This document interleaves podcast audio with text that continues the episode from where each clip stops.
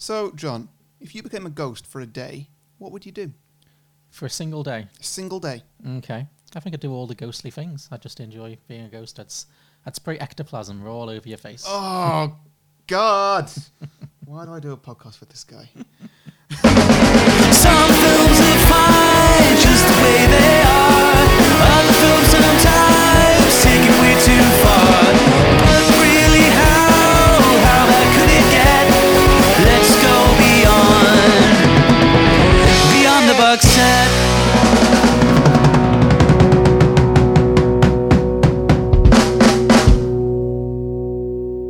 Welcome back, everybody, to Beyond the Box Set, the podcast where today we are pitching prequels, sequels, and spin-off ideas to The Frighteners. We'll also be pitching some drinking games and hearing from our listeners with the ideas that they have posted on our social media pages. But first, we're going to talk about some of our favourite moments from the original movie and catch you up with a bit of a plot summary. I'm Harry, the host with the most numbers on my forehead. It's true. Yes. Yeah. Three, three whole sixes. Oh, no. I've actually got a little scar here. Oh, you do? Oh, your yeah. little Harry Potter wannabe scar. Yeah. And if you turn it sideways, it looks like a one. That signifies that I am the number one host of this podcast. Okay. Or and an idiot who can't cycle. Well, yeah. it, it wasn't a cycling accident. I was playing hide and seek. Oh, that's even worse. Then he had to make an exit. No one came to find him. Hey, the head teacher did. She drove me to hospital in her car. Oh, okay. It was very exciting. Feels, feels like a story from another podcast. Okay, okay. And joining me as always, the guest with the best maple syrup recipe because he's Canadian. It's Phil Better. That's right. I have the best maple syrup recipes. You can always find more recipes at the Phil Better Cooking Show, maybe? I don't know. I tried to go with it, guys. I'm sorry. Just go, just go to phil better syrup dot com. Oh, dear. Yep, and get fifty percent off all maple syrup exported out of Canada. Yeah.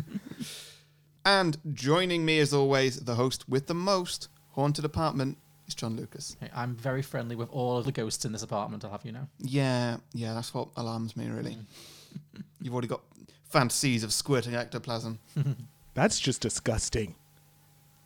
Yeah, come on, John. Come on, get it together. Have a standard. Right, so, um, hello, Phil. Hello, Phil Better. Welcome back to the podcast. Thank you very much, guys. I love coming on during the Halloween period because it's always mm. the best movies. Is this your second or your third time, Phil? Remind me. I know you were on for Wolf. This is, I believe, my mm-hmm. third. So remind us what you've done. This is my second Halloween. We did Wolf. Yeah, we did mm. Wolf. Wait, no, sorry. I was on uh, Harry's other podcast. I apologize. Two Geeks, Two Movies. For shame. Yes. We don't talk about that podcast. I just did. You don't talk about the podcast because you're jealous of what a quality podcast actually looks like. Well, which podcast's still going? I'm sorry. I actually prefer being on with John. Thank you. Thank you, Phil. Mm. John's nicer. John came out to meet me when I went to London. I, or uh, I did, yes. You stayed at my so house. Yeah, well, I like you too. That's why I'm on your oh, podcast. Right, Jesus. Ross, on the other hand, yeah, yeah. he can burn. Harry, I've been on three of uh, podcasts three times, and I've been twice with John. So, who's my favorite podcast? Obviously, it's you. Me. Yeah. Shall I leave the room? Shall I have like a bit of a third wheel? No, no, you're fine too. You yeah, can join, join the too. Ghost in your bedroom and you know do whatever you want. You're the yeah. yeah bring your ectoplasm. This just got no, really well. weird really quickly, guys. I'm sorry. Yeah. So yeah. Okay. So this film is. Uh, not quite that weird, but Phil, would you like to, like to tell us about the film that you brought us for our ghost season? All right, so The Frighteners is actually one of my favorite ghost movies because it's kind of like two movies in one. Mm-hmm. You got the silly kind of campy bit in the beginning, and then you mm-hmm. go straight horror pretty much at the end. Like the last forty-five minutes is just pure kind of a, a good horror thriller type movie that you're not really sure how it's going to play out. But the first half is like a good date movie. You're like, oh, this is a fun movie to go see with the girlfriends. You know, it's fun. It's Michael J. Fox. And then you're like, wait, this took a twist somewhere. This is a Saw movie all of a sudden. Like, it, I, I wouldn't go that far. Well, no, it's not a Saw movie, but it's it's it takes that twist that you're like, oh, I didn't see that coming. Like, it goes from fun, jokey type, goofy movie to like dead serious horror movie nearly. You know, like, and it it has that gravitas because they they do go, you know what, let's show the death. And it's not like a campy, s- like, Scream type movie. It certainly goes to some places, yeah. Yeah. So. It has that. So when did... Pardon, go, go ahead. On, sorry, Phil. Oh, I was just going to say, when did you first see it then? Um, did you see it in the cinema or? Uh, actually, no, it was, I wasn't old enough to see it in cinemas because it came out with like an R rating, but I saw it like. Really? Yeah, it's really weird because, so this is actually Peter Jackson's first huge directorial debut. All right, he had oh, his. Oh, yeah, I keep forgetting this was his. Oh, you can tell. Yeah, yeah. Yeah, the, you got that nice goofiness that is Peter Jackson's touche when it comes to his horror movies and his genre-breaking movies. Um, his first movie was like Dead Alive or something like that. It was a New Zealand movie, and it was it blew up. It was huge. So he pretty much had free reign with this, and this is his first major uh, blockbuster movie, if you will, um, even mm-hmm. though it was kind of a flop because it went against mm. uh, Sylvester Stallone's Daylight. Uh, but yeah, they released it too early. I, I think I read about this. They re- they wanted to release it at Halloween, but the studios insisted on releasing it in the middle of summer, and unsurprisingly, it completely tanked. So yeah, weird decision. Yeah, because they, they were seeing the dailies, and they're like, "Oh my god, these are this is an amazing movie. We can make money. We can make big bucks. Put it as a summer summer blockbuster." But it's more of a, like a Halloween movie. Um, it mm. would have probably killed like killed at like an October release, like something now, mm. leading up to Chris uh, to Halloween. But yeah, so like I saw this maybe a year after it came out on V H S, and I just loved it. That's how old I am. Again, I am the oldest podcaster. Yeah, I just watched it on V H S. I loved it because I was a huge fan of Michael J. Fox, Canadian boy. Yeah, got to support mm-hmm. our boys. And uh, I just found it like goofy and funny, but it just had that just enough violence for like a like a teenager to enjoy, mm-hmm. like a uh, just like a thirteen, fourteen year old when I saw it. So it was like, oh, this is great. You know, it's not too gory, but it's just enough to get whet my appetite for horror movies. So yeah. Yeah, I can see that. It's certainly, yeah, it's it's definitely. Like, I think it definitely is like a teen boy kind of movie. Yeah. You got yeah. the yeah. Uh, silliness with the judge in the uh, the museum scene. Mm. Um, that that I'm sorry, I, I just really find that really silly and goofy, and like it, it does talk to like the twelve year old boy in me, but I think mm-hmm. it talks also to the twelve year old in everybody. Like like the stupid laughing fart jokes will always be funny because it's childish. Like every if anybody doesn't mm. laugh at a fart joke, I'm going to question your taste in comedy. Because like just the f- simple thought of like, you know, just a stupid fart joke in a movie, everybody just chuckles because it's it's stupid. Like it shouldn't be funny, but it's it is. And that whole scene in the museum with the judge, that just like I just love it because of this pure stupidity. Like you have all this kind of like action going on in the movie, and then you have this silliness mm. over here, and you're just like, what? And so you chuckle, yeah. and I, that's one of the things I like about Peter Jackson. He's able to like give you this solid scene that like has intensity, and then he's just going to put in that little comical moment in there just to confuse you and make you enjoy the movie even more. Mm. Have you seen, aside from the Hobbit, Lord of the Rings, which are kind of their own thing, have you seen many other Peter Jackson movies? Um, give me, I can't remember all the movies I see, so I'm just going on to his. Uh, I watch. Yeah, I've not seen anything anything other than Lord of the Rings before. So, so this is a brand new, mm. a brand new style of his for me. So oh. before Lord of the Rings, there is he does his low budget bad. There's Bad Taste, there's Braindead, there's Meet the Feebles. There is three kind of like video nasty ones that kind of become cult classics.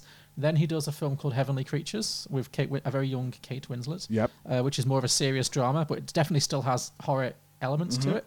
And then he does this, and then it's Lord of the Rings, and then after Lord of the Rings, it's been a little bit spotty. But so, is this what got him Lord of the Rings? Yeah. Yes. This uh, is actually really because yeah. that, that is a this is a big jump. Well, it was well, this. They used the same production company. It was the this and Dead Alive.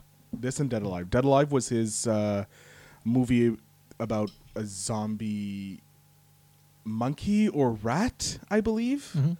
Isn't that Braindead? Did it have a different title in America? Yeah, it does have a different title in America. Um, mm-hmm. I just want to make sure that's, it's yeah. that's one of the priests that goes, "I kick ass for the Lord," right? I think so. Yeah, it's like a young yeah. man's mother's bitten by a Sumerian rat monkey. Yes, that's definitely Braindead. Yeah, so definitely. for uh, that's what in, Eng- in England it was called Braindead. Yeah, Maybe so the original title is Braindead, but in North America it was Dead Alive, I think, because okay. for some reason. So this gave him Frighteners, and Heavenly mm-hmm. Creatures is a great movie as well.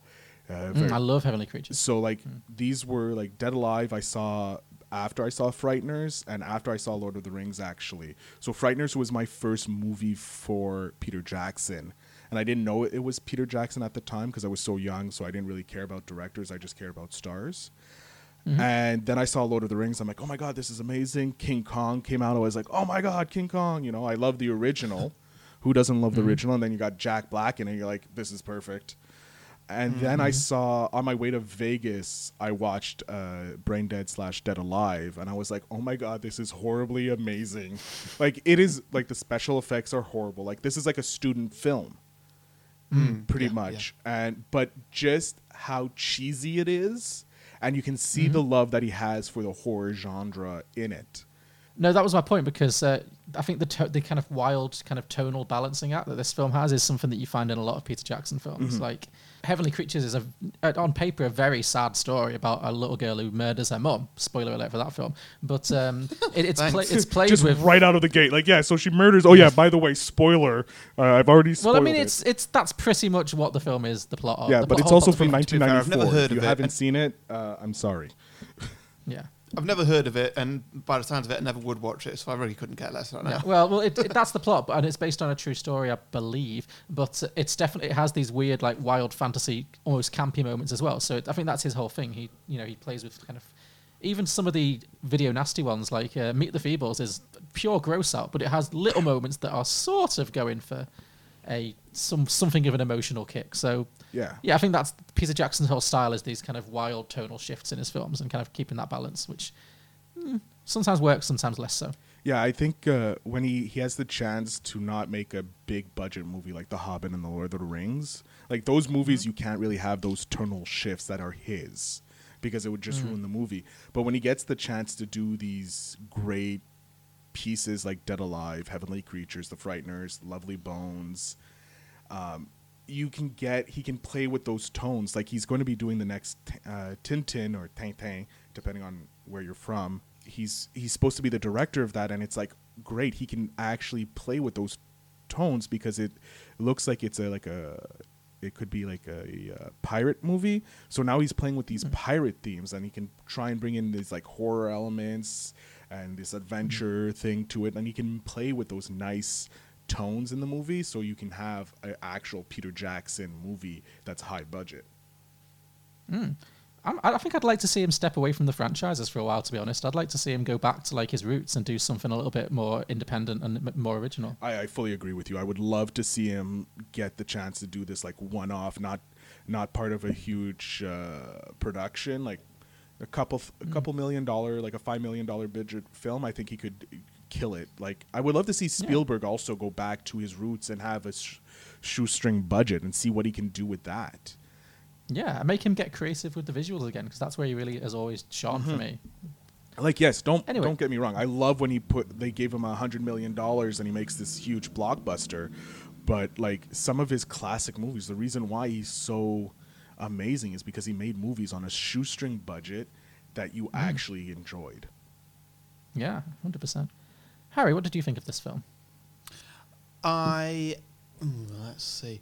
Careful um, now. I never quite got into it. Okay. And I think that might be a bit of a problem for me because by the end, I kind of checked out. Mm-hmm. Okay. So I didn't really get the uh, the the tension and the horror element that, that Phil, you were talking about earlier, mm-hmm. just because I wasn't fully sold on it.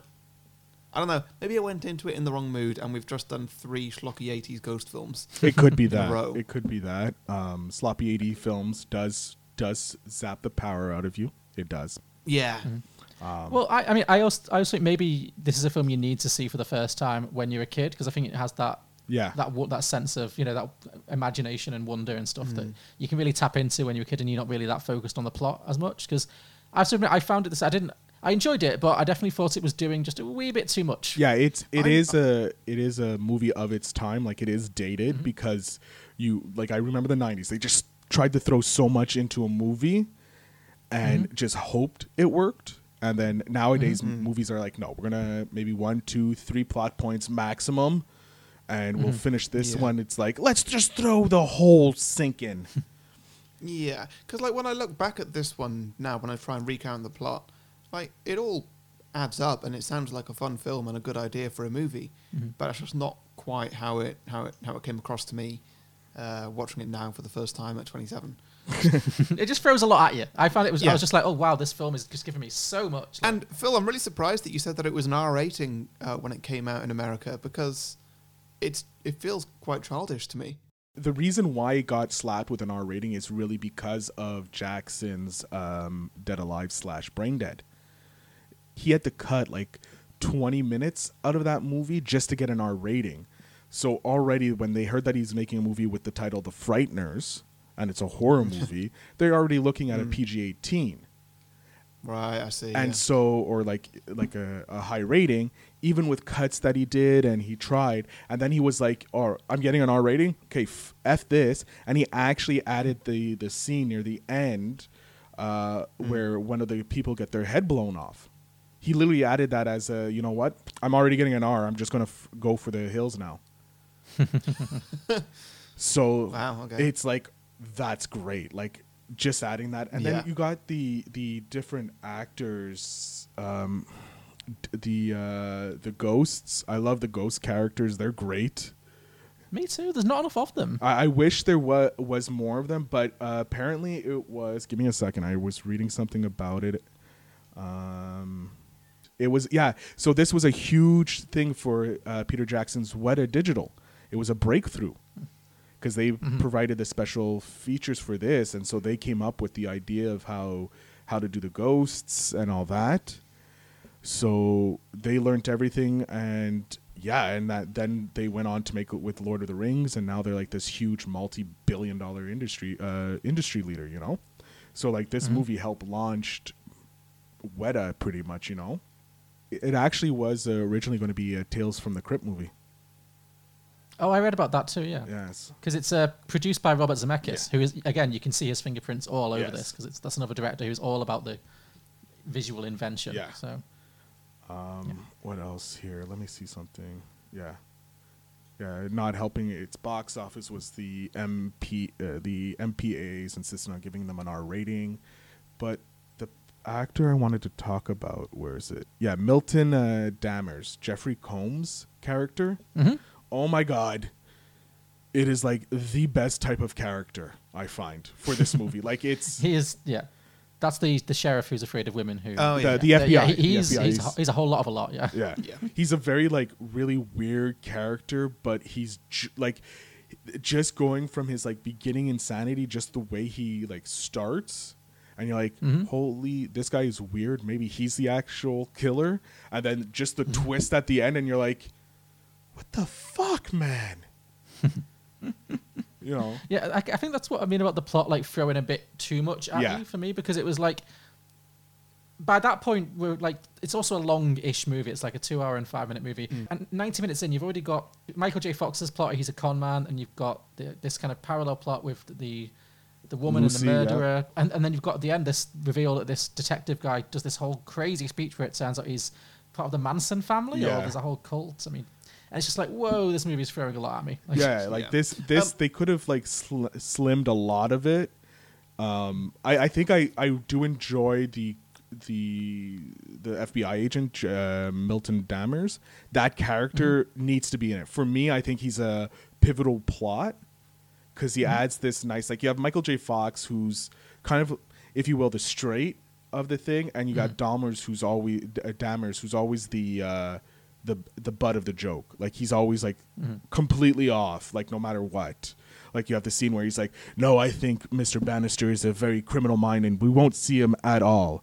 And then mm-hmm. Michael J. Fox just like walks in right there and he's like, no, I'm right here, man. Uh, I want to report a yeah. body. So it's like, I like, you need to have that character, like the foil in essence, just mm-hmm. just to keep it going, because it's a lot more, I find it more fun. Like it adds to the movie. But mm-hmm. like, the like the re- like the double re- trying to double reveal of the murderer and that that was like, okay, that's heavy. Like you're you're, yeah. you're going heavy there, bud. And then you got yeah. the the love story going on, and then you got this kind of the stories with the, the your three ghosts mm. as well. So it's like all like you're like, okay, we're juggling a lot here. I need you to condense it into like one thing. Yeah, I think it just needed to be edited. Yeah, it was like there's like four parallel plots going on at once. It's it's just it's it is quite a lot. Uh, but that's probably a good segue to uh, Phil. We've talked around it a little bit, but do you want to give us a very quick summary of the plot of this movie, so, if you can? So yeah, there's a lot to describe. But. Sure, yeah, I'll give the quick summary. Uh, Michael J. Fox plays Frank Bannister. He's a uh, he's this psychic guy. He used uh, psychic guy that cons people out of getting ghosts out of their house. Where he has three ghosts uh, called the Judge, uh, Sires, and Stewart. They're the completely three different types of ghosts, and they they they have fun. They con people. Uh, but he's kind of broken because he there was a murder. His wife died because of an accident. Mm-hmm. Uh, he was accused of murder. Nothing came of it, but like it's ruined his life. And then we get uh, these continual murders that are happening in the small town that he lives in. And he tries and solves it. And then it turns into kind of like a straight up horror movie with death, but not gruesome mm-hmm. deaths except for one. And Michael J. Fox is also trying to outwit an F B I agent, like we said, Dammers. That's pretty much mm-hmm. it. And then there's the happy ever after at the end of a movie. Yeah, so these murders that you talked about, basically, Michael J. Fox goes to a young couple's house who are being haunted by a poltergeist, or so they think, yeah. but it's actually Michael J. Fox and his ghost pals. Um, but he starts seeing numbers on people's foreheads, basically, and that number indicates that that person is about to be killed, and they're going to be mm. killed by death, essentially. Yeah, the Grim Reaper. I think the Judge calls it something else, like the Soul Reaper or something like that. Mm-hmm. And it's really weird because it's kind of like it. You don't get it right away. You don't know why, but it freaks Michael uh, Frank Bannister out. And but you learn later on it's because when his wife died um, after the accident, she had uh, thirteen carved in her, her head. And so that, mm-hmm. that plays like this major plot point as well because you're trying to figure out what do the numbers mean? Like what is it associated with? Which, again, too much plot. Like, it's giving us too much.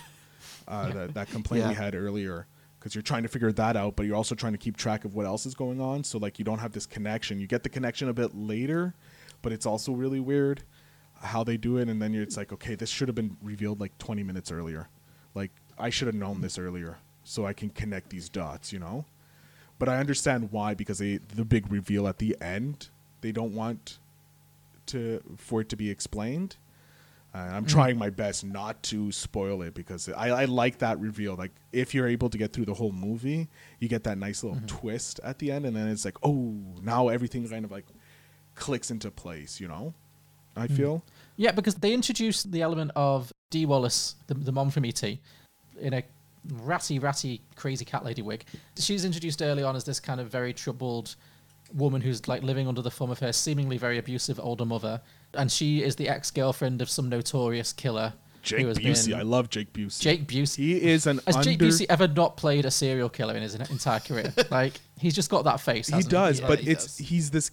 I'm sorry, like if I see like Jake Busey in a movie, I'm like I'm seeing it. I love it. I any movie Jake Busey shows up in automatically goes mm-hmm. from eh to this is going to be fun.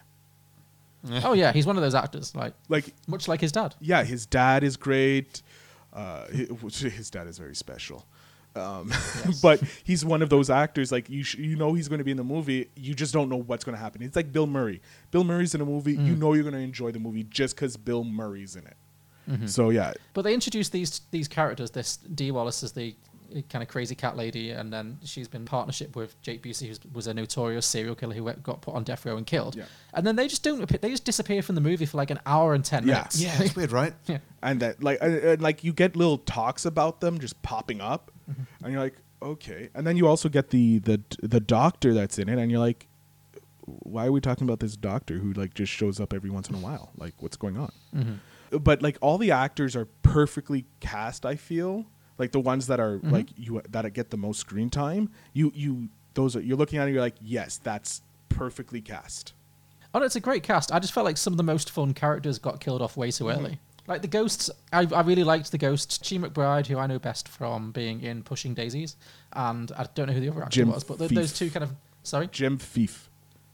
Jim Fief, yeah, was he the more nerdy? Yeah, one? He was the nerdy one, uh, and then you had John Astin, the great late John Astin. As mm-hmm. the uh, the judge, but yeah, like they're a really fun dynamic. Those three like pissed off ghosts who have to tramp around after Michael J. Fox and kind of do his dirty work for him, and they kind of resent it, but he won't let them go, and that's great. But and then also I really enjoyed Ray, the boyfriend of uh, the love interest, yeah. uh, whose name I forgot. Peter Dobson, yeah, yeah, he's he's so much fun. He's got this like Elvis-y kind of quiff, and he's like very thinks he's the best. Like, he's very extra. Yeah, he's he's like always working out and like yeah, he he was just like a good comic foil. And I thought the movie was going to be, because the first hour of the movie is really about him and how he hates Michael J. Fox. Yeah. Michael J. Fox rolls like destroys fair, his deservedly hates Michael J. Yeah. Fox. Michael J. Fox is an asshole in this movie. He drives through his lawn and like destroys his lawn entirely. Yeah. He doesn't seem to care. But yeah, and then he like there's a whole dynamic set up where those two don't trust each other, they don't like each other, and then he just then he dies kind of off screen quite abruptly. But then as his ghost kind of is following Michael J. Fox around, while Michael J. Fox is kind of sort of putting the moves on his girlfriend, and I was like, this is this is a fun dynamic for a movie. But then he just kind of unceremoniously gets his face ripped off and is never seen again. And I was like, yeah, oh. It's weird, right? Yeah, yeah, I didn't, yeah. I didn't. I was, I was, I was in on that plot line. Yeah, yeah, like that was a nowhere. plot line. I'm like, okay, this, this is a, okay. This is like, like at the beginning of the movie, like the first hour is one type of movie, the second half is a different type of movie, and it's really like, I wanted to see more of that, and I forgot that he died so early in the movie. It like, well, his ghost mm. character, because I remember his ghost character more than his actual character. Mm-hmm. Yeah. Yeah, he's more fun when he dies. Yeah, definitely. And so it's like, oh, cool. And then it's like, oh, shit, that's right. He just fucks off. Yeah. Jesus. Pretty much, yeah. And so, like, it's like, okay, that... And then, like, the cast is getting smaller and smaller, but I'm like, I, I'm starting to care less and less about some of the characters. And it's like, uh, because it's, you just, like, like Harry had, he was overwhelmed with so much that he was like, fuck it, I'm not following this. I'm not, it's mm-hmm. not worth my time. So, like, there's that aspect as well.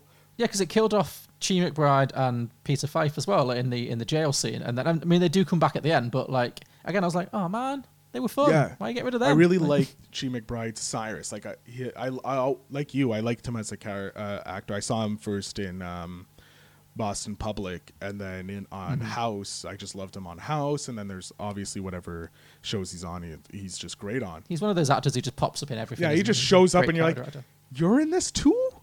Like, but weren't you on another show like two minutes ago? But just, yeah, this character of like this pissed off seventies black ghost, I just thought was a, was a really fun character. Yeah, like, yeah, that, yeah. They could have done so much more with that.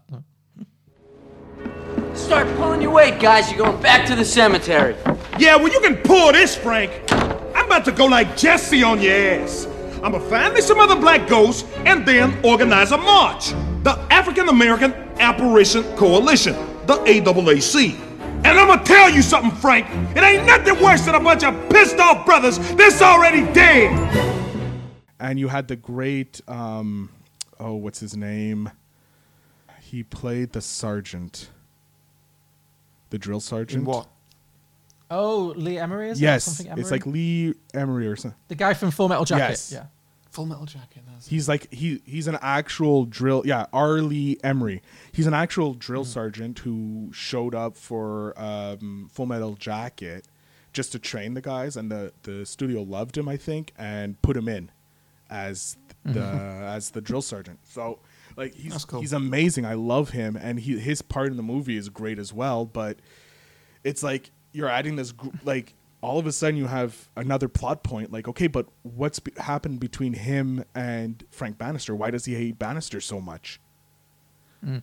Yeah, well, I read that in the casting of The Frighteners, they were looking for a Lee Emery type because they wanted a character that was going to be a lot like his character in Full Metal Jacket. Yeah. And then they auditioned a bunch of people and they couldn't find anyone. They were like, should we just cast the guy? And then they just did. And so he's just in the movie, which is great. Like. I always find it so weird when you hear about those casting stories when it's like, oh, we're looking for a, a Lee Emery type or, yeah. or something like that. Well, should we just cast Lee Emery? Should yeah. we see if he wants to do it? He is acting right now. Yeah, that's essentially how it worked. They couldn't find anyone who did it as well as him. And so, well, let's just get him in. And he was willing to do it. So, yeah. Yeah.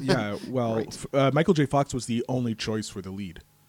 And this is like he just got uh, what really sucks about this. This is his like last leading role uh, in movies mm. uh, because he ju- oh yeah he just got diagnosed or got uh, found out that he had Parkinson's. Mm, yeah. So he was like, and well, he went and he went and did Spin City for a few yeah, years as well. So like this, fair. no, but as a movie, like leading man in a movie. Yeah, yeah, yeah. So this was his mm. last one, and then he made his triumphant return with Spin City. Where mm-hmm. it be kind of became a little more open that he had Parkinson's. No, that was when he returned mm-hmm. back to uh, Spin City later on. But yeah, it's like his last movie. It's a great movie, and yeah, I just I can't. Michael J. Fox, man, he's great. He is great. It's always good to see yeah. him. So, and he was a lot of fun. I think he, he gets that line in this film because he's playing kind of an asshole character. Yeah. Like, mm-hmm. you know, his character... You need someone who can be that kind of... Charming asshole. Yeah, exactly. How, how you'll, you'll still like them a little bit even if they're not being the most sympathetic. So, and I think Michael J. Fox is very good at that. So the kind of anti-hero kind yeah. of thing. Uh, shall we move on to drinking games, guys? I like drinking games, yes. Uh, Harry, do you want to start? Yeah, sure. So first one I've got here, I've only got a few. Mm. First one I've got is fairly standard. It's drink whenever a ghost goes through something or something goes through a ghost. Oh, God. Because I feel like in this film, more than other films we've done this season, it really leans into it. Like, it actually is a thing for the ghost. It's not nothing. Yeah, that's what I was going to say. Like, it made more of a physical comedy bit of it, like how the geek ghost can't really get through doors properly. And, and when... when Ray's getting buried alive. And, yeah, lots of stuff of them going through, seeing their own decomposing corpses in the coffins, which is very dark. Yeah. Like, yeah. Twisted. Yeah, I enjoyed that a lot. Mm. Uh, Phil, do you have a drinking game? Yeah. Uh, anytime the word ectoplasm is said. Oh, yes. John's favourite. That has been missing from the other ghost movies we've done so far as well. Has, Genuinely, yeah. like, yeah. yeah, I like a movie that acknowledges the whole concept of ectoplasm and makes it a whole thing. And yeah, yeah, this film had a lot of fun with that as well. Which, I mean, how would you have used ectoplasm in the movie Ghost? True, it would have been a bit, yeah, a bit gross. Like, yeah. I don't think, that, I don't think it's that kind of. It would have made the, um, the pottery the scene. pottery scene just a little. I don't know how yeah. well ectoplasm mixes with wet clay, but ah, I can't imagine. Pottery, I am, pottery, pottery, ectoplasm everywhere. I am now picturing how they could have brought it in, like that scene where he uh, takes over Whoopi Goldberg's body and then goes and kisses. Yeah, uh, what's her face. And then just imagine if he just got a bit excited. Yeah, that's not ectoplasm. It's all over Whoopi Goldberg. Yeah. Oh, no. No, no, no. Whoopi wouldn't stand for that. Whoopi no. would have gone, no, no, no, uh, no. I'll be right back. Something's weird. Yeah. Another one, whenever Bannister's name is kind of said in anger. Mm-hmm. Just because it's like, sometimes it's like, okay, Frank, Frank, Frank. And then just like, he does something and it's like, Bannister! I feel like the the Jeffrey Combs character is very much being like, Bannister! Yeah. And like shaking his fist at the sky. Nothing, I don't know. Yeah, yeah, yeah. yeah. Very much so, yeah. Yeah, because he seems, Michael J. Fox's character is painted very early on as like an asshole, basically. Like, he's this fraudulent con man, basically. But there's like the whole neighborhood seems to dislike him as well because he gets exposed by the newspaper person, the very British newspaper person. Yeah, Elizabeth Hawthorne.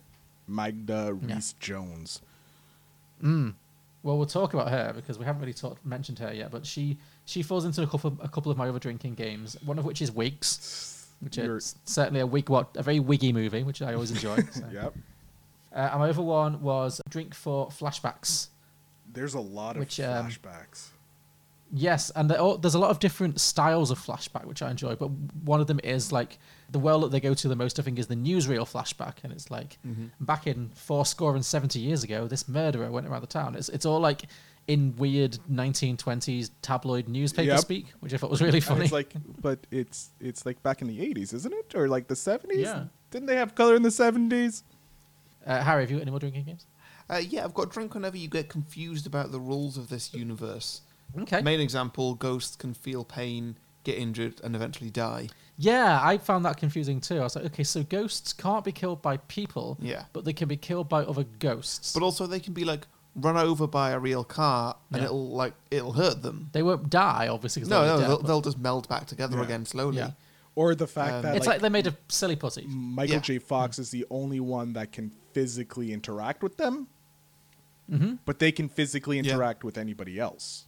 Yes, that's yeah, that's true because they can like wrestle people. Yeah, like you have manipulate objects. Yeah, and so it's like what what's going on? But like no one else can touch them. What what the fuck? So yeah, I was super confused by that. But at the same time, I'm like, I allow it because it's this universe. There's no rules. Yeah, you just need, you just need to like wave it away. It's not something yeah. to really dwell on. But yeah, Phil, have you got another one? Not really. I no, just had like okay. two. That's fine. I had a couple more.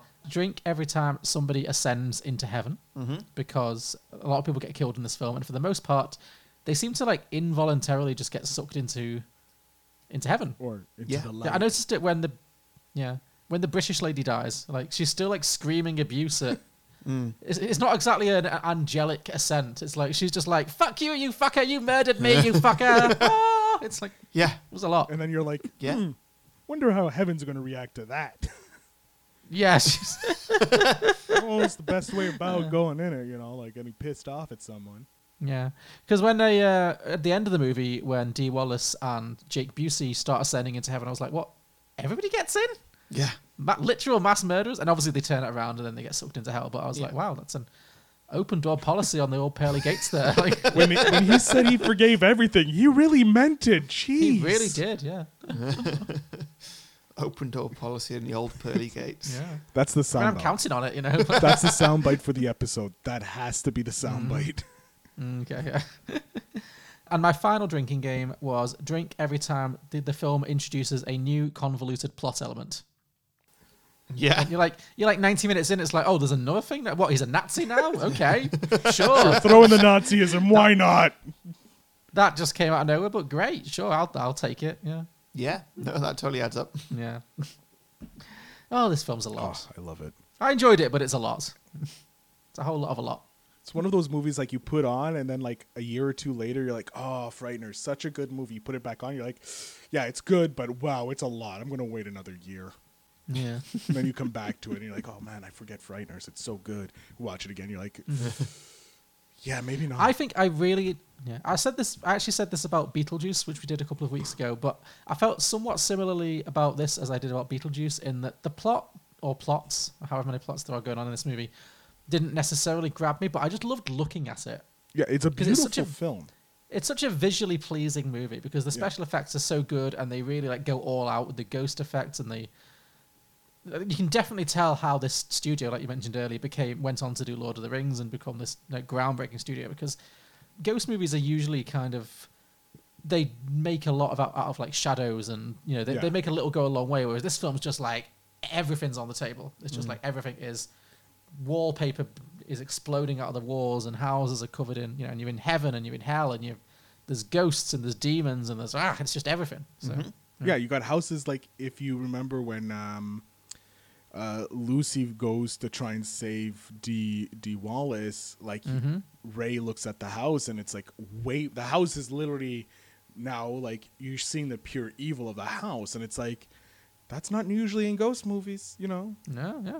Like, you have the sinister... It already looks sinister as it is, you know? Without mm. the waving blackness eeping out of it, you know? The ectoplasm of evil. Yeah. Um, but, yeah, like, this movie just, like, throws everything at the wall, and a lot of it sticks. A lot of it, you're like, maybe not, but it could work in another movie.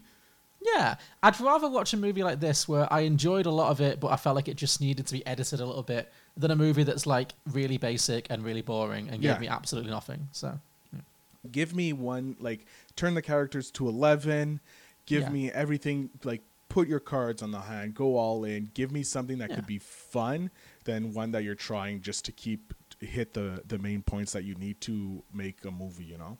Yeah, I'd rather have too much than too little. So, and that this movie is certainly too much. So, yeah, it is. Uh, okay, shall we move on? Yeah, sure. So, Phil, if you've enjoyed listening to this episode, or if you've enjoyed listening to any episode in the past, mm-hmm. then maybe you consider spending some of your hard-earned cash um, on me and John. You can go to patreon dot com slash beyond the box set. You don't need to. It's fine. We'll, we'll, we'll, we'll love you anyway, but if you're really feeling nice and generous, and by nice and generous, I mean just two dollars a month, that's all it is. It's nothing. Then, yeah, patreon dot com slash beyond the box set is the place to go. If you go there, you get a few bonus features. You get a bonus show called Beyond Beyond the Box Set. We re- we used to review cinema releases. Oh, precious I memories. Miss cinema. We're going to just start doing lots of Netflix stuff, I think. Loads of streaming, yeah. Yeah. That's yeah. awesome. I mean, we're not paying like through the roof for Mulan, but no, yeah. but other things, yeah. Nobody paid for Mulan. That's why nothing else. That's why they're releasing the new Pixar movie for free because clearly Mulan tanked. yeah, yeah. Uh, anyway, so yeah, so we review those. Um, if you do also become Patreon, you get a thirty second advert slot on the main show. Mm-hmm. You can talk about whatever nice. you want, your own podcast, your own business, whatever you feel like. Also, once a month we get a Patreon on oh, about once a month, mm-hmm. so it doesn't doesn't always come to. Um, we get a Patreon on to choose the film for the for the main episode. Mm-hmm. Um, you can guest if you want to, virtually, but you don't have to. Yep. And I suggest. Oh yeah, ex- extended episodes. Yes, that's probably the main reason why anybody would sign up. Well, you get a bonus show, but yes, sure. Uh, you get extra extra drinking games, you get extra sequel pictures, extra listen submissions, extra everything. Yeah. Extra Mean John, extra ectoplasm on your face. If you wow. really subscribe to John. Sounds somewhat threatening. Hmm. Sure. I don't know about that. I don't know about that you, last one. I think you might have queered the deal a bit there, Harry. No? Okay, well, you cut that one out in post. Okay. um, save that for the extended show. There you go. So all that available at patreon.com slash beyond the box set. So what does a receptionist do when the fire alarm goes off? I don't know. Call the fire brigade? I seriously hope that was a joke. That's what the fire alarm is for. Well, she's the one who asked what to do. I'm just guessing. Well, I think you'd have to be the one that makes sure everyone knows where the fire exits are and checks that everyone is out of the building. Like, we have the list of guests. It's not that hard. I just wait till it actually happens and we'll see if you find it's not that hard. What are you going to do if everyone goes off running in different directions before you check them off your list? Or someone sleeps through it. I highly doubt you can sleep through a fire alarm. I have. Sure. So what? We're just going to say they'll check off all the guests as they exit the building to make sure they're all out. Welcome to The Quids Inn is a new fictional podcast coming to all podcasting platforms weekly from September tenth, twenty twenty. Learn more about the show by visiting our website at island life productions dot com and clicking on Support Us. Right, now, without any further ado, what sequels have we all come up with? Who wants to go first? I have one. This is a, a big one. So I only okay. came up with one because I like going all in on certain ones. Um, yeah, that's fine. So it's... Wait, how many have you got, Harry? Sorry. Uh, I've got one, maybe two. Well, I've got one as well, so we should just... Since we've got a better guest on and we want to keep it... A better guest? A better... Oh. Not the best guest. As, no. in, as in Phil Better Guest? Yes, we've da, got da, the best da. guest. Uh. But should we just do one each since... No, you know, we normally would do a few, but... Sounds since, good. Yeah. yeah. Okay, great. So, Phil, if you want to go first, by all means... Hit awesome. Okay. Frighteners to the Next Generation. Okay? Oh, okay. Mm.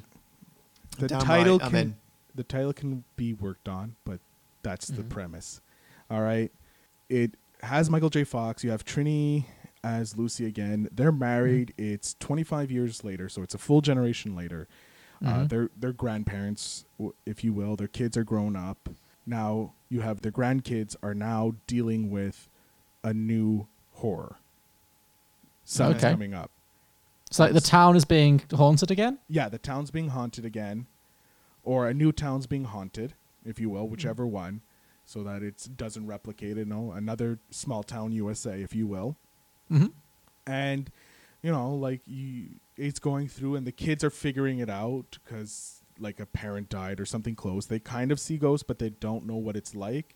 And then you have Michael J. Fox coming in as a mentor character, helping out. And then when he shows up, that's when the death toll starts like jumping, and he's okay. like, he's worried that it's uh, Johnny Bartlett again, or even uh, Dee Wallace.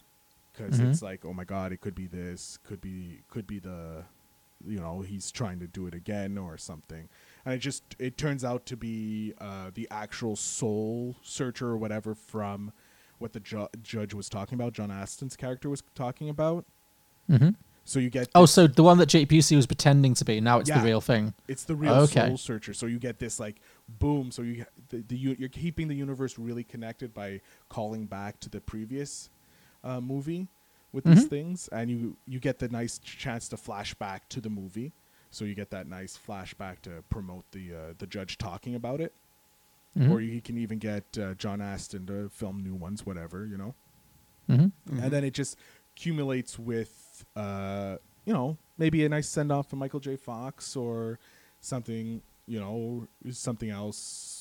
Someone else dies, you know, like some, like you, you have to have this hit, like this good emotional hit near the end to show mm-hmm. your characters, uh, the, the new characters overcoming it. Well, here's my question. Cause we, we do like to keep our sequels grounded in the, the realities of, you know, if, if an actor has died, we try, we have to work around it.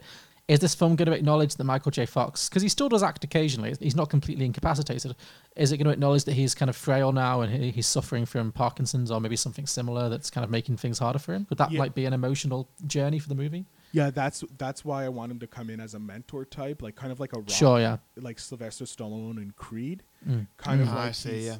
Because then it acknowledges uh, his Parkinson, because sometimes yeah. he may have developed Parkinson's through yeah, his life, you know, so it's mm. that's fair, so like he doesn't have to hide that, that's there, and it doesn't put too much of a burden on him because he can come in and just do these like miniature, like couple days each for filming. Yeah. So it like it takes care of that as well, because he doesn't have to be this huge part of it. He can be in this like flashback sequence, if you will, or like he can come in, tell the kids, and then he gets killed, you know. Mm-hmm. So like the kids kind of have to learn from maybe Trini, if you will, like she can be the the the mentor. Like you have mm-hmm. these nice little different emotional things that you can connect with um mm-hmm. on it, and fully acknowledge that Michael J. Fox has Parkinson's and it's nothing to be ashamed of or anything like that. Well, that sounds good. That actually sounds very similar to the idea I came up with. Maybe we can collaborate on this. And, you know, when, when we when we sell okay. this to the studios for the um, you know for the, for the millions of dollars. So I had a similar thing about like a mentor mentee kind of relationship. So um, my in my one, if you don't mind me taking this next one, Harry, no worries. Close up. My thought was that yeah, it's set in the same place, this kind of Anywheresville, U S A kind of place, but a new police chief moves into town to replace Sheriff Perry, the guy from E R, the the, the older guy who played the sheriff, who, the, the nice sheriff, not the evil sheriff in this movie. So he's retiring. And a new police chief has moved into the town to replace him. And I was thinking this new police chief could be played by Aubrey Plaza. Ah, yeah. Because I feel like she's kind of got a female Michael J. Fox vibe, you know, because she's kind of deadpanish and, you know, yeah. like grumpy but likable kind of thing. Yeah, I can feel her being in a that type of ca- a Frank Bannister type character. Yeah. So she moves to the town. It's set somewhat in the present day, although the actual time period doesn't matter. Um, so she moves in and she takes over as police chief.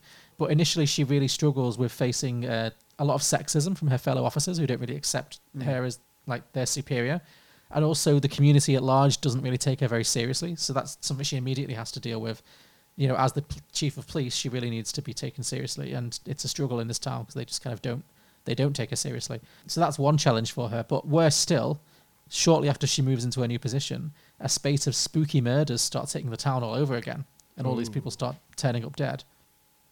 Uh, but I'm thinking the difference between this and the first movie is that all of the victims of this new kind of extra... I keep wanting to say extraterrestrial. How do you call it? What do you call a ghost? Like Paranormal? Parano- paranormal, thank you. Yeah. yeah. yeah. The victims of this new paranormal killer are all women. It's all women who are being murdered. Right. Okay. All different ages and, you know, it's, it's it's you know, just like this one. Like, there's no one safe. You could be twenty-six and a gym addict, or you could be fifty and whatever. Just, but all, all people who turn up dead are women. So Aubrey Plaza has to investigate this, and it quickly becomes apparent that it's a supernatural thing.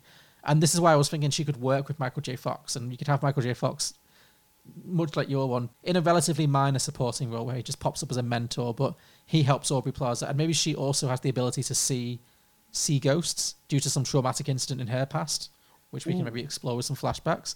But she doesn't understand what it means, and Ma- Michael J. Fox helps her to understand. He's like her Yoda. He, he helps her to understand this special power that she has and how she can use it to to investigate this this space of murders. So that that was kind of the mentee mentor relationship. And then I was thinking, as she investigates, as the movie goes along, she discovers that the murderer, the paranormal murderer who's killing all these women, is in fact the ghost of Milton Dammers, the um, oh, the Jeffrey Combs character. Oh, I love that. Because he has in the film, he says he has a real problem with women because he was part of the Manson family for a while, and he had obviously had a lot of trauma. And he's like more in his life, he was mortally afraid of women, and that contributed to him being killed. And he was killed by a woman because, which I thought was a really good touch, because he took the whole film characterizes him as being scared of women. And then in the original film, he gets shot in the head by Dee Wallace. Oh my so, God. Yeah, so I was thinking in his afterlife, he he's started stalking around the town. Just kill. He just hates all women. He's a misogynist, so he's just killing all the women in the town. And Aubrey Plaza being like a female police chief, she's you know, she's dealing with misogyny as well, and so she has to like, I guess, track him down and f- find a way to take him down. So okay, so mm. one, better than mine, love it. um, two, it's great because at the end of the first one, da- Dammers is following around Perry. Yes, that's what I was thinking. He could be really annoyed that his Pre- former partner's been replaced by a woman because he hates women. So. Yeah, so you have that mm-hmm. aspect, and um, instead of like she can't. What I what I'm thinking is she can't originally see the ghosts going mm. on, and she's okay. hearing whispering until Dal- Dammers tries to kill her, but is then right, saved okay. by Michael J. Fox, Frank Bannister, with Trini uh, as Lucy playing his kind of like partner in this. Mm-hmm. So, cause oh, and gets, then the trauma of being nearly killed means the, that she can then see the ghosts. Yeah, she starts seeing the ghosts, oh, that's good. seeing stuff, and then that so works. She goes to Frank Bannister. That starts the mentor-mentee relationship type thing, mm. and you a great thing would be for like to keep Michael J. Fox, you know, to maybe the less least amount of role possible, respecting his, you know, his uh, criteria. Maybe have mm-hmm. him killed, and ha- then you have Trini and Aubrey Plaza try to take down Dahmer, and you can have Trini maybe also die as well. Mm. Yeah, you could. I, I like that a lot. You, you could have like a moment where Aubrey Plaza's character is, is like being literally killed by the ghost, and then this could be like halfway through the movie maybe, and then Michael J. Fox kind of, who's not been in the movie at all before this, just appears and saves her, and it's like a fuck yeah, it's the original guy, yay moment. Mm. But then he, in saving her, he also dies, and that's. But the trauma of all that passes on the... Maybe his last act is to pass on his ability to see the dead to her. And then Trini, the love interest from the first movie, helps us understand exactly what's going on. And the two of them together take him down. Oh, I that like could be that. good. I like that mm. because you got Lucy getting her... Kind of like her final closing on the yeah. original movie as well. Because she gets to take out uh, Dammers, who like traumatized her. Mm-hmm. And you have the passing of the torch to Aubrey Plaza if you want to do like more movies with it as well, you know, like, so you got these. I like that. That's a, even better than my idea with the uh, like grandkids. This makes it even better because you're tying in both movies even more. Mm. Well, yeah, yeah, I think it's a yeah. I think your idea combined with my idea, we've got we've got a movie. I yeah, think we, so. We've got yeah. a solid movie. Yeah. Now we just it's a shame the original didn't make any money, or we could pitch this. Sadly, I, I don't think the world's crying out for the Frighteners two, but uh, if it was, we, then I think probably could. I think we probably could, because yeah. mm. come on, there if there's no original movies, they have to take this, and this is a cult classic. True, yeah, maybe, maybe it's one of those ones that's built up enough popularity over the years that yeah, yeah. yeah. We'll we'll talk, Phil. We'll, we'll talk. We'll uh, we'll, we'll con- consult some agencies and some representation, and we'll we'll see what we'll we get can this do. Pitched, yeah, yeah. It's gonna make us rich. All right, Harry, over to you. All right, great. Well, thanks for uh, working together on yours. So it's well, maybe really yours could be part of it as well. It depends what route we can you help you. You've just yeah. left me with this piece of crap that I'll come up. Oh, with. Harry, come on, get deliver it with confidence. Jesus, man. Okay, so set a couple years later, mm-hmm. um, Michael J. Fox and his ghost friends. I assume new ghost friends. Okay, so, so uh, there's a new pack of like undead people. Yeah, who are his friends? Sure. And uh, he's gone back to his, his his older life of being a con artist again. Oh, okay. So is it still Michael J. Fox? Probably not. Okay. For, you know, a multitude of reasons. But is it the same character? Is, is it like same character, different yes. actor? Okay, yeah, sure. Yeah, yeah. Okay. Yeah. Any idea who? who, who I don't know. I pick? mean, who's like the modern Michael J. Fox? It's a hard one to say. He's he's such a unique kind of actor. He is, isn't you, he? You could kind of have. I mean, ooh, I know. Would be, he would be. Oh, go on, go on. Go uh, on. Give me a second. I'm just pulling up the actor because I want to get his name right. Mm-hmm. Hold on. Jake Johnson. Oh, okay. From New Girl? Oh, yes. Yeah. I feel, well, that could be good. Yeah, I like that. I see that. Yeah. I feel like oh, he yeah, can pull works. off that charming, you know, he can be an asshole, but he's also, like, you can get, forgive him because he's kind of like a, got a goofiness to him. Mm-hmm. Mm, yeah. Yeah, that works. So go on. So it's Jake Johnson playing the same role as Michael J. Fox. It's yeah, been a couple of years. I'm happy with that. Yeah, and he's got he's got a new gang of ghost friends. Okay. Um, do you guys have anybody that you'd like to you like, like to pitch here? I mean, I use her a lot, but Tiffany Haddish is a must. Come on, like, you know. Or Leslie Jones. You know, just some. Yeah. Yeah, I would. Okay. I would. Yeah, like you would need a uh, strong female, and it would be good mm-hmm. to get a female of color. You know, because yeah. that could just add to it. You need. Mm-hmm. Uh, not Michael Sierra, because I don't like him. John, mm. could we cast the Queen from Drag Race? You're obsessed. Yeah, You're I, so obsessed. I am. I, I, I just finished All Stars four, like a three or whatever. I don't know. So like, I'm right near the so end you, of it. You want, a dead dra- you want a dead drag queen? I feel like that could be fun. How about just RuPaul? Just RuPaul? Yeah, yeah. Like RuPaul playing like a ghost would be great, actually. Yeah. Okay. Yeah. yeah, I'm I'm down sure. with that. Do you want to pick a third character? So some, some, got- somebody to really sort of like. Grind their gears. Some kind of contrast between RuPaul and um, who was the other one person we said? Um, um, Tiffany Haddish. Yeah, a, a, a loud black woman. Yes. So, so RuPaul, a loud black so woman. So I feel like I we definitely need to go the other direction for yeah. the last one. You, yeah, you like. need a meek man. You need a meek man yeah. um, who gets overpowered by these two very dominant women. Yes. Um, or dominant people. Um, someone. Maybe like Jason Bateman? No, no, no. I want someone mm. young. I, I think someone younger would be better. I was thinking younger. Okay, yeah, sure. Um, ooh, um, what's his name? He's Canadian. Oh, I haven't. Jay Baruchel. I don't know him. He, what's he been in? He, oh, Jesus. How do you not know Jay Baruchel? I'm so sorry. I don't watch a lot of Canadian. I mean, is, uh, the name rings a vague bell. Is he? Is he in? Is he in this? This Is Us? Is that? Am I thinking of someone else? No. He was in. Um, he. This Is the End. He plays the voice of uh, Hiccup in How to Train Your Dragon. Oh, okay. He's a local Montreal boy, so got to promote my Canadian guys, right? Sure. Uh, but absolutely, he, we'll definitely. Okay, well, in, in in that case, if we're casting him, I would like to cast him as because um, I think what would be a good. A good contrast to being cast with RuPaul in the same group. Yeah. If is he is a closeted gay. Mm-hmm. But how we talked about earlier, how ghosts can't take off the clothes that they died in. Okay. He can't come out of the closet. He's Ooh. trapped in the closet, yeah. So you just hear his yeah. voice from a, a literal like paranormal closet, just like yeah. Well, I mean, this feels on the nose. No, I like uh, yeah, that. Let's, let's let's definitely make a lot of jokes to that with within this film where he's uh, okay. His way of haunting a house is like rattling the closet doors or something from okay. the inside. Sure, yeah. Um, but yeah, I don't know. I could see that would be funny if just like RuPaul just sort of talking to him and trying to like get him to admit that he's gay or something, but he just can't. He physically can't. Okay, okay, cool. That works. So you've even got though, even though he wants to. So you've got Michael uh, new Michael J. Fox as um, Jake Johnson yeah. with his trio of ghost accomplices. Yeah. What are they doing? So they're they're back to uh, that that con where they're haunting a house mm-hmm. and getting residents to pay for the exorcism. Sure, yeah. But one day they they haunt a certain house where the homeowners just aren't scared of anything. Okay.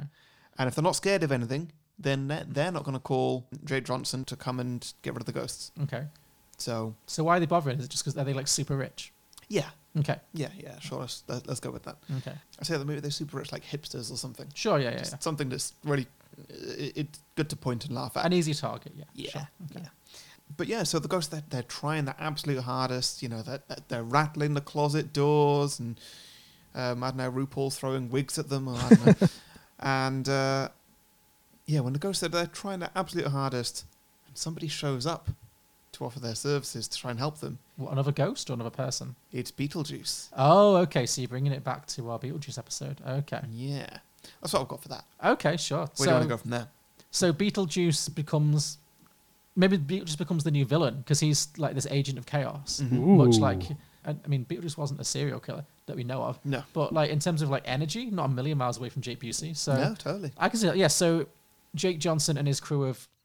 wacky ghosts mm. have to kind of find a way to send Beetlejuice back to hell. Yeah. And Beetlejuice is just running rampant and maybe he is killing people. Maybe he's gone a lot darker from the original movie, but... Well, going on from this, what, so why do you think it is that they're not aligning with Beetlejuice?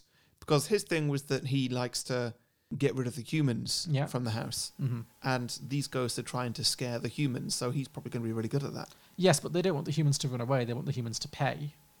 Yeah. So maybe they get offered... Um, maybe maybe these... rich hipster humans are scared, mm. but they offer Jake Johnson a million dollars to mm-hmm. get rid of Beetlejuice. But it's easier said than done. Uh, right, okay, yeah. yeah. yeah so there's a real financial incentive. So, so, for so yeah, Beetlejuice has got it in his head that like, oh, if I help out these ghosts led by RuPaul, then that's going to work well for me in the long long run. Well, he's just like not, he's trying to block them from getting the money. Like he learns that they've been paid a huge amount of money. Oh, to, even better. Yeah. Yeah. It so it's like Beetlejuice is just being an asshole because he's Beetlejuice. Beetlejuice is an asshole. Yeah. So it's like these ghosts and Jake Johnson versus Beetlejuice. Mm. Yeah. yeah, that works. Yeah. Yeah. Or like the RuPaul's group of ghosts, they start and the hipsters are like, no, that's not impressive. That's not impressive. And then the nerdy character, you know, goes, well, I, I, I heard about this, this really macho ghost that like everyone... like scared of, and they're like, okay, mm-hmm. who is it? They summon Beetlejuice, and they're like, the ghosts, like they they say what he wants, and he's like, okay, cool, yeah, I'm down, you know, like you know, Michael Keaton high on coke, um, mm. just ready to go. He goes, he does what he does, and they get the call. And when he go, Michael J. Fox or not Michael J. Fox, uh, Frank Bannister goes to get rid of Beetlejuice. Beetlejuice is like, fuck no, man, I'm I'm staying for fun, and then he starts doing more and more chaos around the place. Like mm. not just this house, but the whole city. So it, it involves yeah, getting even more, you know? Mm. Yeah, like it just like runs rampant through the whole town. It's like they've they've unlocked something they can't put back into the bottle, kind of mm. thing. So, yeah, and then the whole movie is just them trying to, much like Jake Busey in the original. It's like, how do they get rid of Beetlejuice again? Maybe, yeah, it's not, maybe it's not as easy as just saying his name three times. Maybe in this uh, circumstance, he he's actually, overcome that. He actually needs to be defeated fully. So, yeah, yeah, yeah. You have like a ghostly showdown in a haunted mansion, kind of thing. Yeah, cool. Did you have a title for that? I didn't know. No, okay. Well, it's a good idea. The Frighteners yeah, All yeah. Star. The Frighteners All Stars. There you go. There you go. Yeah, you that, it. there it is. You could have cameos. You know, loads of ghostly cameos. Yeah, yeah. yeah. Cool. Okay. Drag ghosts. That drag, works really well. Drag ghosts, yeah. What's drag ghosts all stars. Why, why has that not happened more? I don't know. Maybe that's the next Halloween special. You should email RuPaul. Yeah. I know they've done like zombies and stuff like that, but yeah. ghosts would work really well. They would, yeah. Good one. Okay. It's certainly a niche. Cool. Yep. Shall we move on to uh, listener submissions? Yes. Do you have any here this week, Harry? Yes.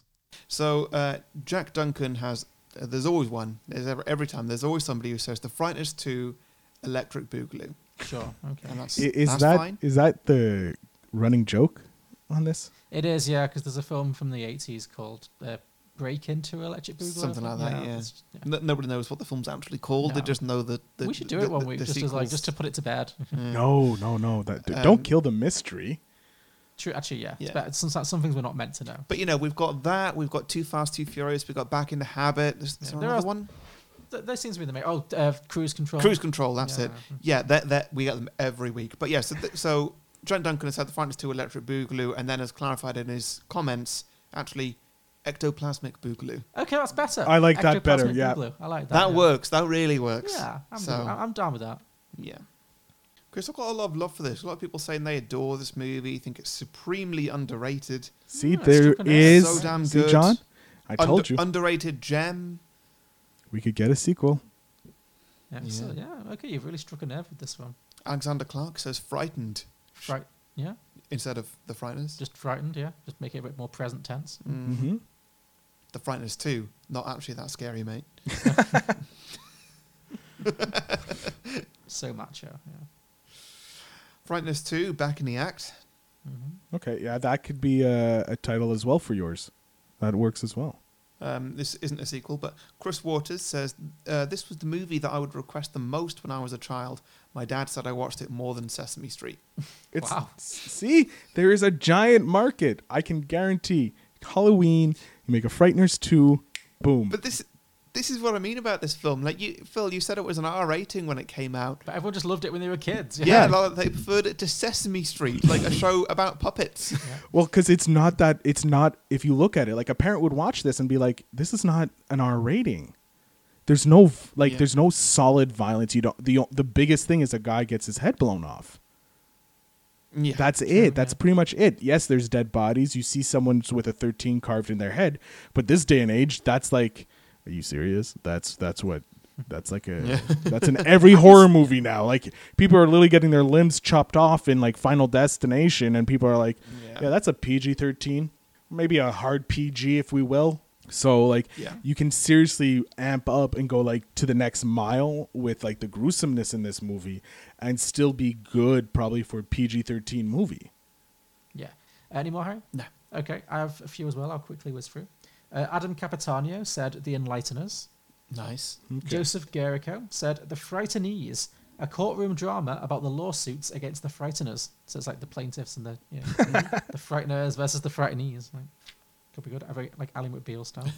um, I like this one. Good pun work here. Ryan Klima said Frighteners two, two wrongs, don't make a fright. Oh, that is good. Oh, oh puntastic. Yeah. I like it. Mm, yeah. Speaking of puntastic, uh, Brian Markowski said, Frighteners two, blinded by the fright, Bruce Springsteen stars as himself, oh, a man fantastic. who late in life discovers his ability not only to speak to ghosts, but also to jam with them. Touring with the dead will take on a new meaning after this smash hit sequel. I'm sold. You got the boss yep, in it. I'm, I'm sold. Oh, yep, I'm on board with that. And finally, Mike Gavisa said...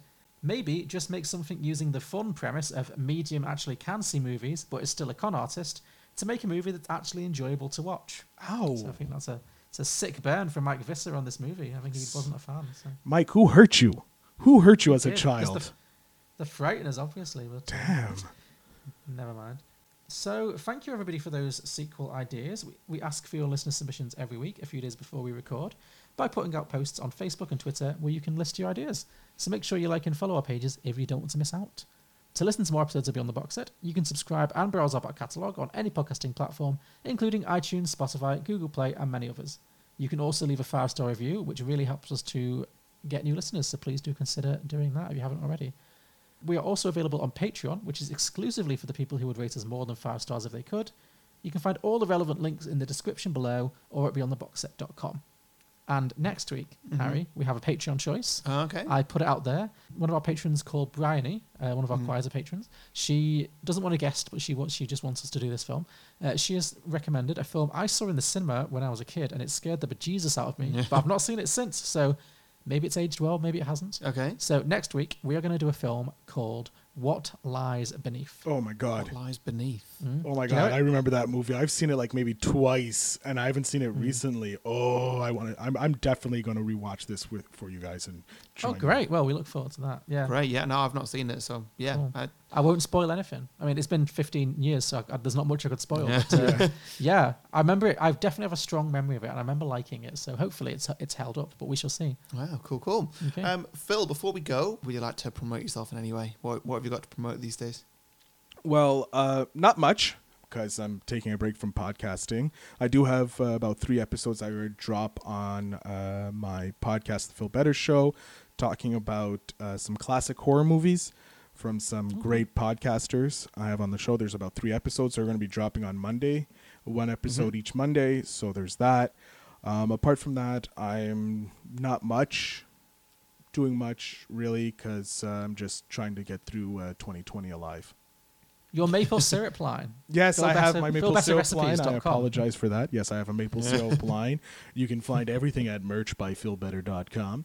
And no, I don't have much going on. Just, just trying to get through twenty twenty and uh, just see. Hopefully, twenty twenty-one will be better. Yeah, no, I'm sure it will. Aren't we all?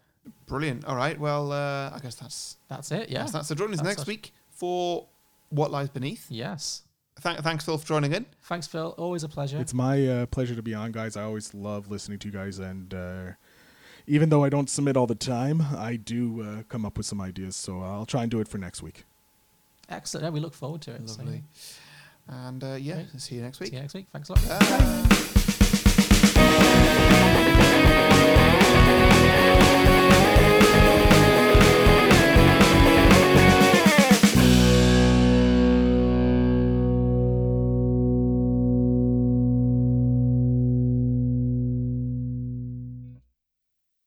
It ain't nothing worse than a bunch of pissed off brothers that's already dead.